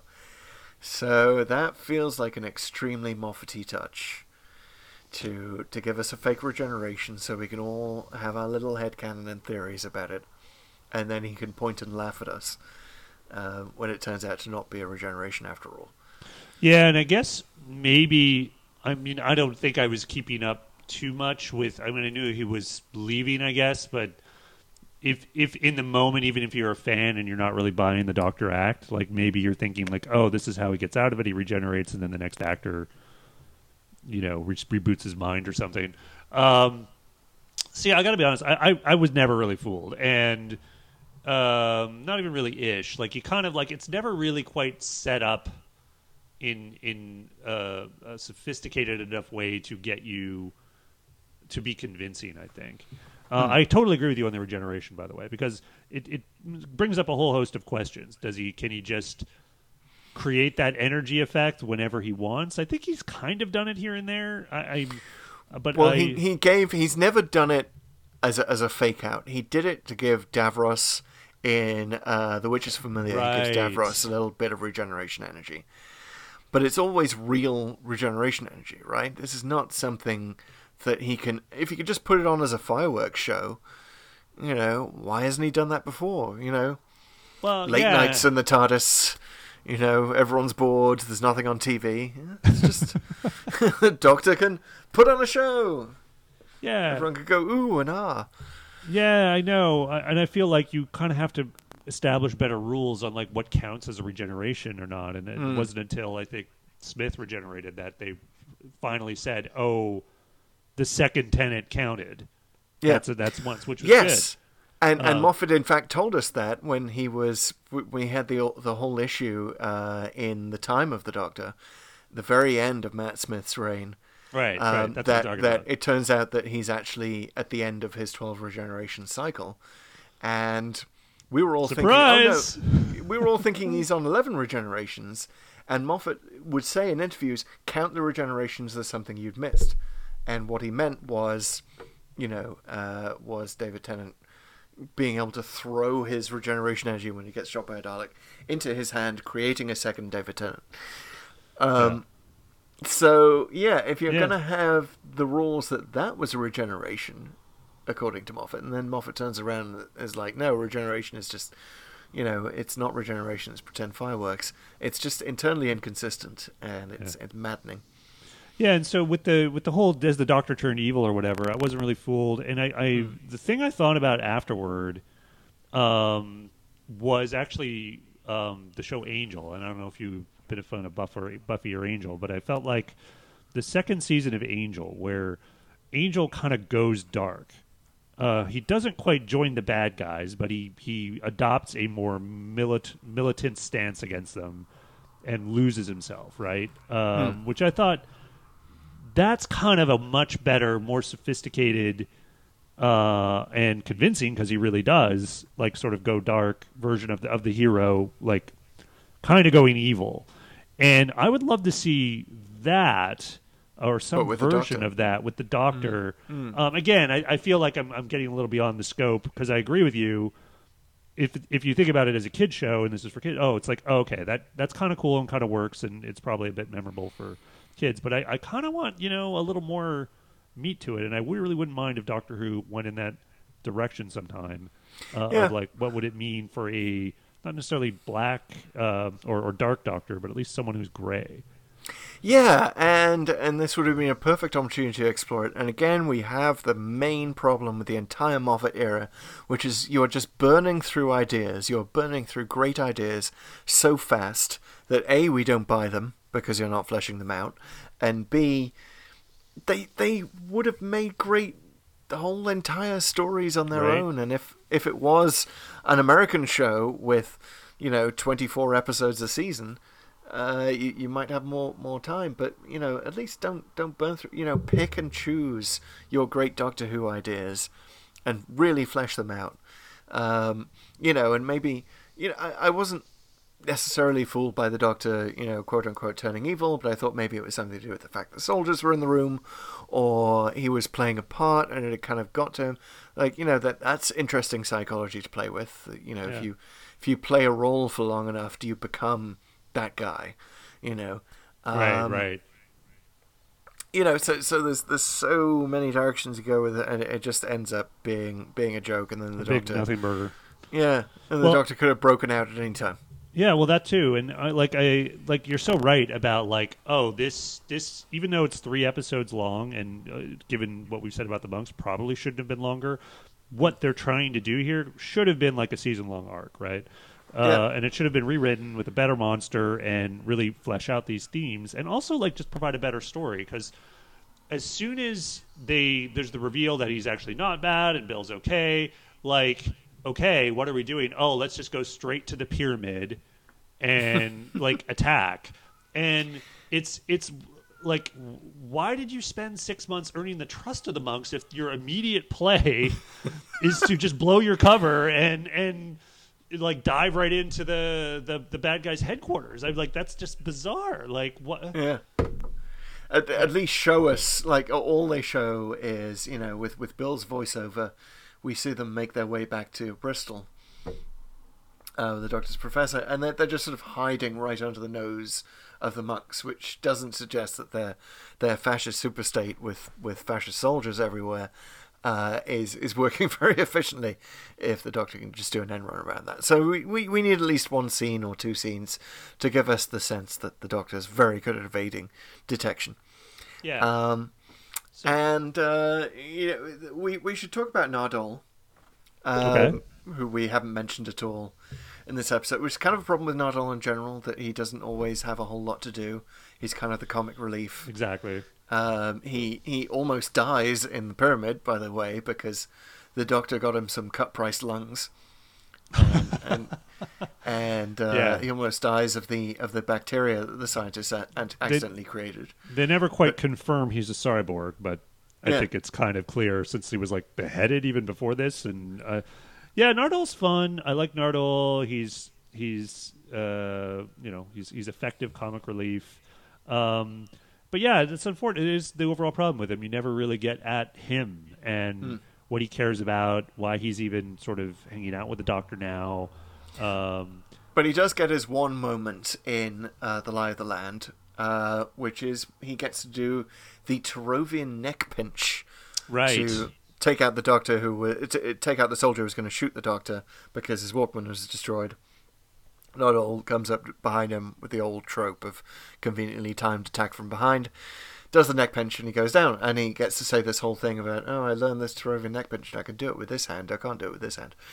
Um, which is good because the you know if if we if we were um, if we weren't a new podcast and we had letters and emails, uh, we we would probably have gotten emails last week about the fact that we didn't mention uh, Venusian Aikido, uh, which is because Inferno is the first episode in which this this famous sort of you know uh, space sounding martial art uh, is is mentioned by Pertwee. It shows up again later in the Pertwee era, oh, many um, times, yes. but it is um, the, on this first outing. It is talked. Uh, uh, it is mentioned as Venusian karate, um, Right. which is interesting because you know Barry Letts would always talk about. Oh, I was looking for something peaceful, you know, a peaceful martial art for the Doctor to use, so I chose Aikido because it's entirely defensive moves.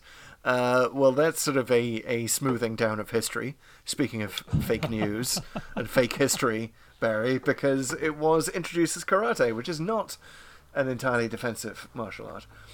Um, no, no. Even though, yeah. as much as the uh, the Karate Kid movies would, would like us to believe otherwise, um, but yeah, I, I feel like maybe here's here's my suspicion. Okay, and just this is a little Inferno interlude to, to keep going with it.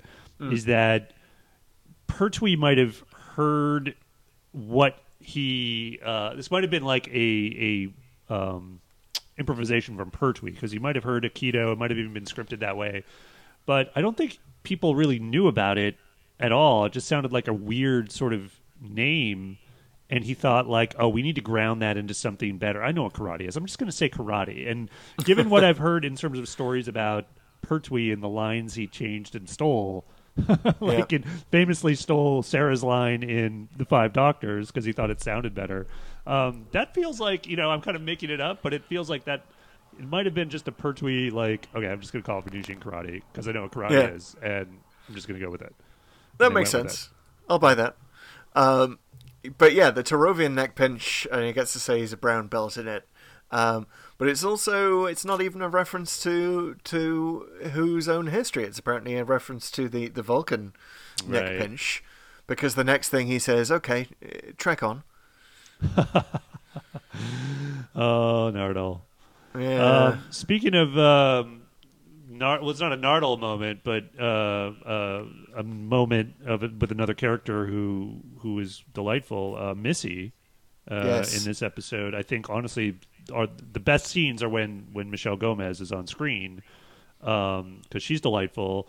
She she calls Nardole an egg at one point. Uh, but all of her lines are just like I mean, it's obviously like this is Moffat dialogue, you know, at its finest. He's clearly like very on writing for Michelle Gomez and and the Missy, because she she even references like Celebrity Love Island at one point when she talks about how Bill, uh, you know, if they wanted to stop the monk's plan, they would have to turn her into a husk, and she couldn't even get on Celebrity Love Island. Yes. being brain dead, which was kind of fun. so so Moffat and so perfect for Michelle Gomez. And then, uh, as one of the things she asks for in return with uh, helping out with the monks uh, is a pony, and um, I, I I really hope that Missy got her pony. Well, and I I also think like in terms of like the points this series is making about anything, I feel like Missy has the best one where she talks about how, you know, he just says, "Well, kill kill the anchor who is Bill," like, and then the monks are weakened and you can get rid of them. The doctor refuses to do that, and she's like, "Well, look, like." You have your version of good. I get what you're trying to do with me, but your good is one version of good and what Yeah. i propose is actually pretty good so like and if you're expecting me to be you that's never going to happen and that, that was actually i thought very powerful like in terms of her point That was a good line. That was, you know, I, I love it when Doctor Who gets ambiguous about the Doctor's role. The fact that he does just, you know, swan into all these situations and sometimes makes things worse. And uh, his companions, you know, often end up the worse for having travelled with him. And he abandons them and forgets them. Like that is that is the best of Who to me when it actually deals with the the complexity of the Doctor's characters. This definitely works with that, and the complexity of the Master slash Missy. You know, the fact that she's she's remembering all the people she killed. oh yeah which honestly like to me again the most memorable scene of the episode which has kind of nothing to do with the episode right like i mean this is more about the broader arc uh, of Missy and the Doctor, and, and to some extent the season. Um, but yeah, when she's she's crying uh, for the peepee she, she's killed, um, and you know just telling him you didn't you didn't tell me about this, um, and and he's trying to sort of reassure her that you know it's this is this is good, this is worth it. We just got to get Yeah. through it. Um, really, yeah, he's really he's taking the. Missy through therapy. He's he's basically Missy's therapist in this, Yeah. which is nice. I, I wish we'd seen more of that. Yeah, throughout. Um, Yeah. But to get to the the end of the actual the episode proper, Mm. um, to me, this is honestly like. I feel like in some ways it's the weakest part. It wasn't it wasn't terrible, but this idea that Bill's uh, the image of her mother in her head, um, which the doctor enabled by by showing her those photos, because being a time traveler, he's able to do that.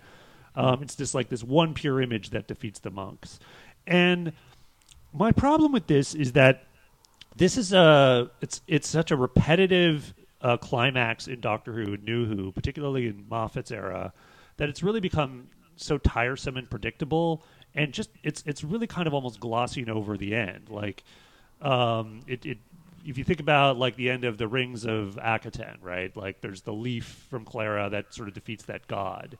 Um, Yeah. There's the tears from Clara and the snowmen that defeat uh, the the great intelligence and all that. The there's um, the mother in the the Doctor, the Witch, in the Wardrobe. When she journeys back to Earth, she has to think of love and all this.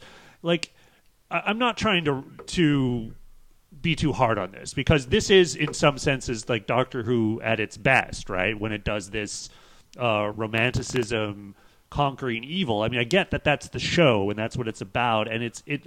I'm not against that. I just feel like when you repeatedly do this without enough setup, without enough like earning of it, as I've said before about Moffat, it just feels like you're just pulling out the trope, and uh, and at some point you're just like, okay, come on, you know, like Yeah. I, I, I defeated the the villain with with with tears and love again.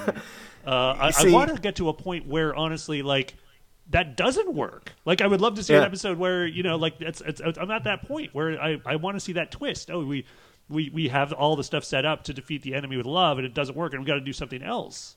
That would be Yeah. That would be much more appropriate for our era, I think. Um, yeah, I think you know, num- number of things occur as a response to that. First of all, I think in, in Britain this would be seen as the Hollywoodization of Doctor Who, because it, it feels like a much more Hollywood ending to defeat things with love.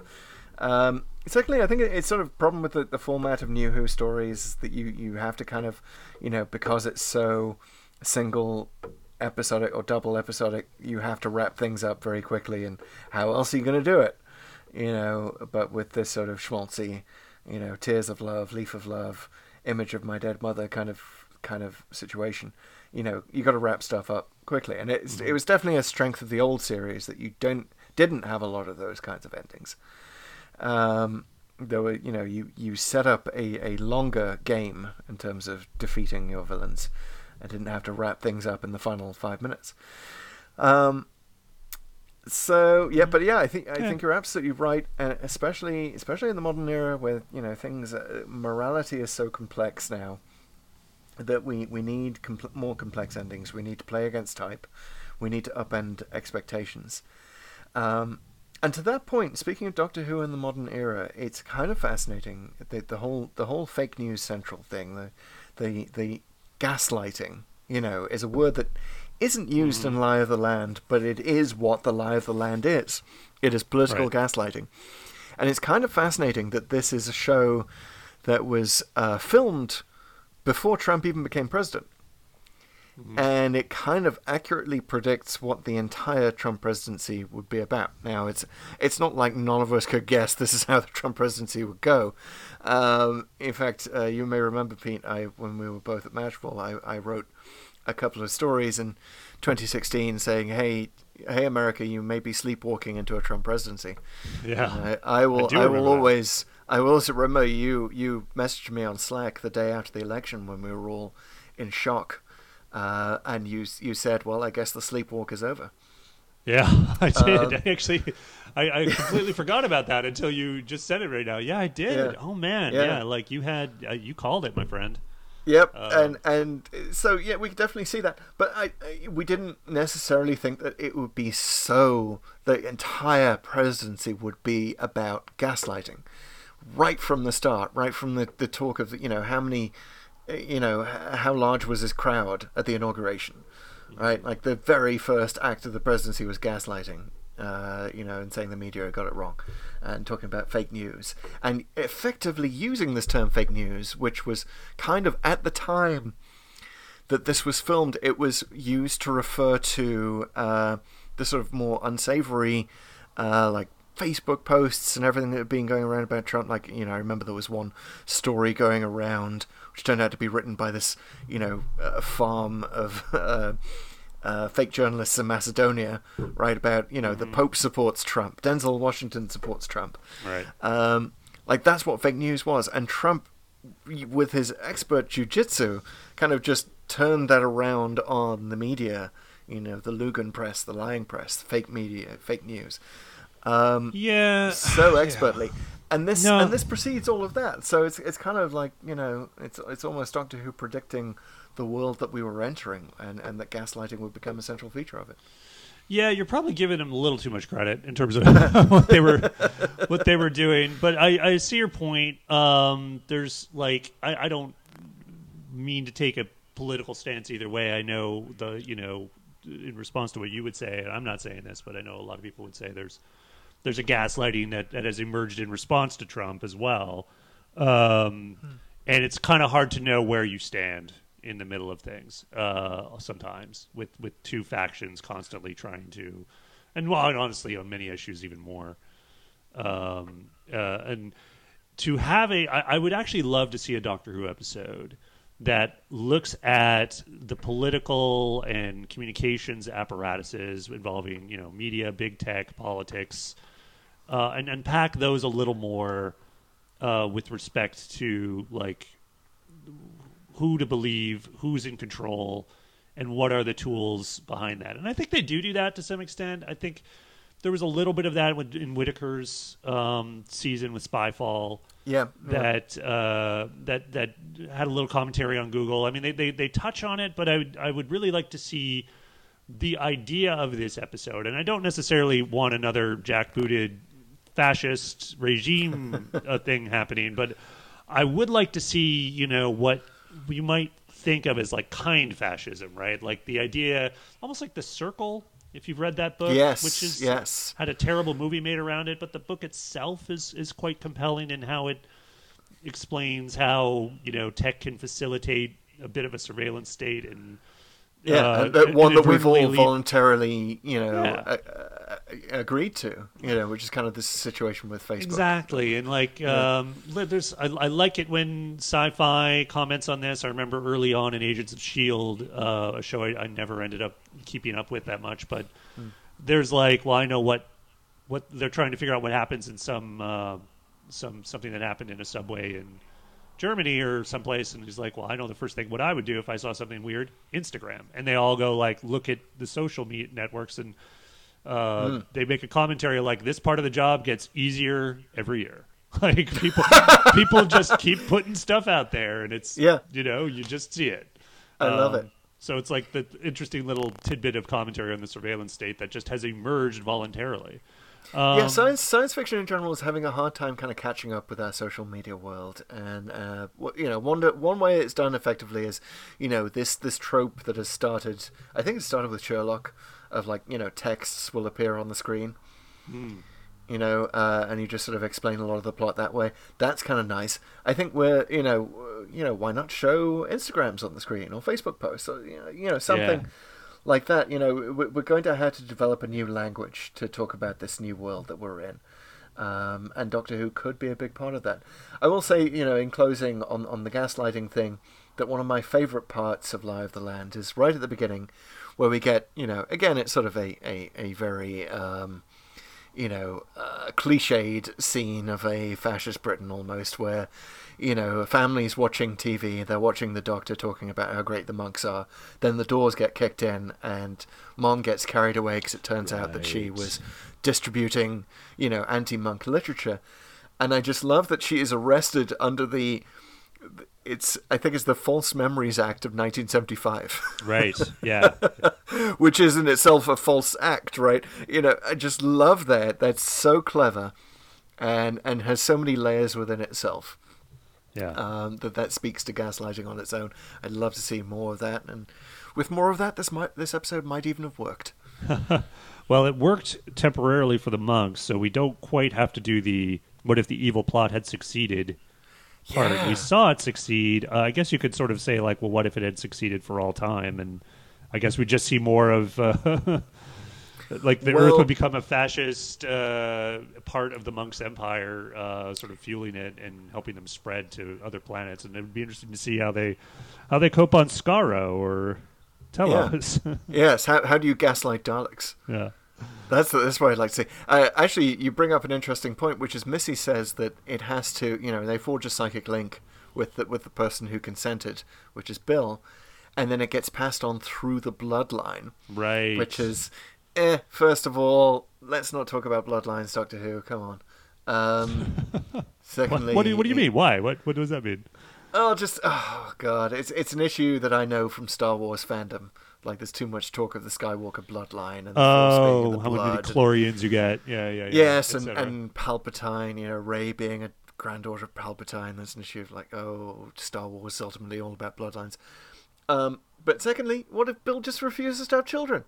right. You know, Yeah. uh, it's not a given. Um, Well, you'd you also know, think that- they would they would pay more attention to her, not to go back to the story, Yeah. whatever. But Yeah. like they'd, they'd probably monitor her a little more closely. Yeah. Um, They'd, very they'd strange. maybe know if Nardole broke into her flat, or if she ended up, you know, going on a on a ship to the the Doctor's prison hulk. Yeah. Oh, you know, reason one hundred why why this story just doesn't meet the suspension of disbelief Yeah. uh, line. You know. Oh, So right. Well, anyway, what's uh, what's your bottom line on this one? I think we're, we're both kind of on the Dalek versus Ogron. We're probably in an Ogron. It's definitely an Ogron for me. It didn't it didn't really work uh, on many Oh, levels, despite some some nice moments from Missy. It's it's an ogron and a half for me, but you know what? Um, this is. I'm so glad that we've found so much talk about it because my my fear when we, when we set up this sort of random, you know, this decision to go through all of Doctor Who randomly. Uh, my first fear, actually, my my first fear was that we were going to go to something like Fear Her, uh, which is one of my least favorite episodes of Doctor Who. I was like, what happens when we do that? You know, what happens when we get to the really bad episodes?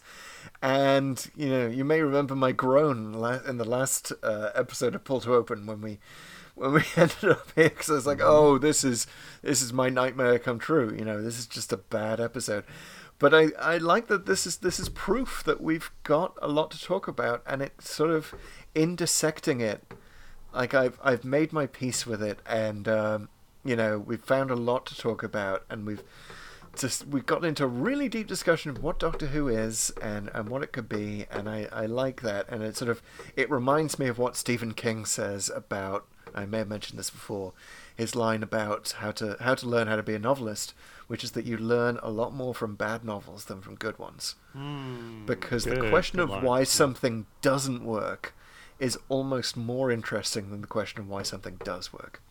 And that is why the whole critic industry exists. Um, yeah, no, I totally agree. I, I, I loved a lot of the discussions we've had, um, and uh, if there's anything that I would consent to love out of love, it is Doctor Who. So this is, uh, yeah, this is we're seeing the fruits of it. Uh, speaking of the randomizer and jumping around, shall we uh, Yep. embark on our next journey? We shall. Uh, and once again, for the benefit of new listeners, we use random.org, which uses atmospheric noise to give you a real random number, not a, a fake computerized algorithmic random number, which just guesses at randomness. And we have uh, organized every Doctor Who story into a single spreadsheet. Yep. Uh, there are 297 by our count in terms of Yep. stories that have been televised. There's obviously everything that's been televised. And uh, we pick a random number between 1 and, and 297. yep. And, uh, or actually, should we. No, it's 298, right? Because we. I think we got to re- we got to fix this spreadsheet, right? Because we've been Yeah. going um, by the numbers on the the spreadsheet, but yes. Unearthly Child actually line two. one is is just the, the table heading. So we're gonna fix that. So maybe after this week, yeah, we'll, we'll fix the numbers. Yeah. I mean, how, I tell you how I've been doing it is random.org. You you uh, you enter a min number and a max number, and I've just been doing min to max 298. oh, cool. Um, okay, one well then thing we that, that haven't. works too. Yeah, so we're Yeah. we're fine. We I thought for a second we were fundamentally flawed, but you've actually been starting at two, so we're good. Yeah, uh, uh, you know, if we get a decimal point at the wrong place, we're going to blow up the world. So no, we're, we're not doing that. Um, but Alright. uh, I, I should also say, and this is this maybe this is going to happen this week for the first time. At some point, we're going to hit a number that we've hit on before, in which case you just roll again, right? Yeah, that until until such time as we've we've that starts happening all the time, we might need to Yeah. rethink. But uh, I think we've got a good a good long while before that we have that problem. So I love. uh, At some Yeah. point, we should we should calculate how many weeks this is going to take us to watch all of Doctor Who, because at 298, this is uh, that's that's many years. yeah, well, Um, at some point we'll be able to you know just compress it all into some kind of AR experience while we're walking around. So I'm, I'm sure we'll, we'll be able to. yeah, Get get GP. What's the what's the thing that writes things? GPT three, and we could get it'll be Yeah. GPT twelve that'll just do the podcast for us. Oh my god, I can't wait to listen to that. Uh, all right, so how we do is that I, I've got the numbers, you've got the spreadsheet. I am I, I am doing this blind, All right. uh, so there's no favoritism. I'm going to hit the generate button, and I'm genuinely afraid of where the randomizer is going to. You've already us you've already jinxed it with fear her, but we'll see. We'll see. I know. happens. That's what it's going to be. It's going to be fear her, or it's going to be extremis. Oh my god. Let's see what happens. Shall you? Shall all we roll right. it? I'm ready, ready to roll. Hit generate and Don't blink. 125. 125. It is oh my god, it's Mawdryn Undead. No It way! is. Oh my god! We're back with Davison. I, I, it's so- Seriously? there's so many doctors we haven't hit yet, and we're back with Davison. Now, don't. This is wow. This is so weird and uncanny. Okay, so not only is it Davison, which, as you know, is Yeah. my doctor. I, I started with Davison. It's the first episode I saw with Dave. This is this is the this is my genesis of Doctor Who fandom.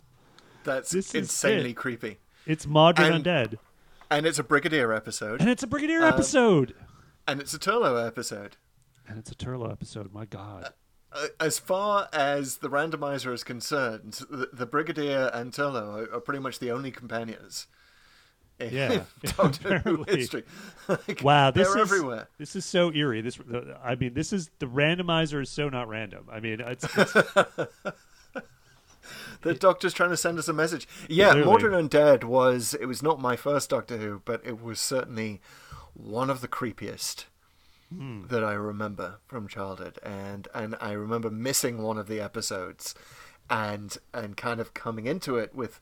I think I, maybe I missed the first episode. I came into it thinking that the Doctor had regenerated, right? Right. Because there's that weird thing where they think it's the Doctor. Anyway, we'll well, here it we'll is. get It's to another that. fake regeneration. Yeah. know, oh my God! Look at Oh. this. Yeah. There's some very strange patterns emerging from Oh. this the randomizer uh, uh, where, where it's taking us. Wow, and and it gets us into the whole 1970s 1980s thing Chris, we- in a we week we're going to be standing in front of a, a, a cork board with strings and pictures and newspaper clippings, and we're going to be like, "What's the randomizer trying to tell us?" Yes lots of lots of pictures of the brigadier in as many Yeah. different versions Is this mustache real or not? oh my god i love it well Okay. i'm looking forward to it Yeah. um, I, W- It's going to be a great journey. Uh, this has been great. Good commentary on a so-so episode. Thanks everyone for listening. Um, this is Pull to Open. Again, we are a podcast. Please subscribe to the program if you have not yet. We are available wherever you find great podcasts. Uh, and please leave us a review. Be like Jana. Jana is so smart and kind and cool and really, really good looking. Um, she left us a review. Why don't you do that as well?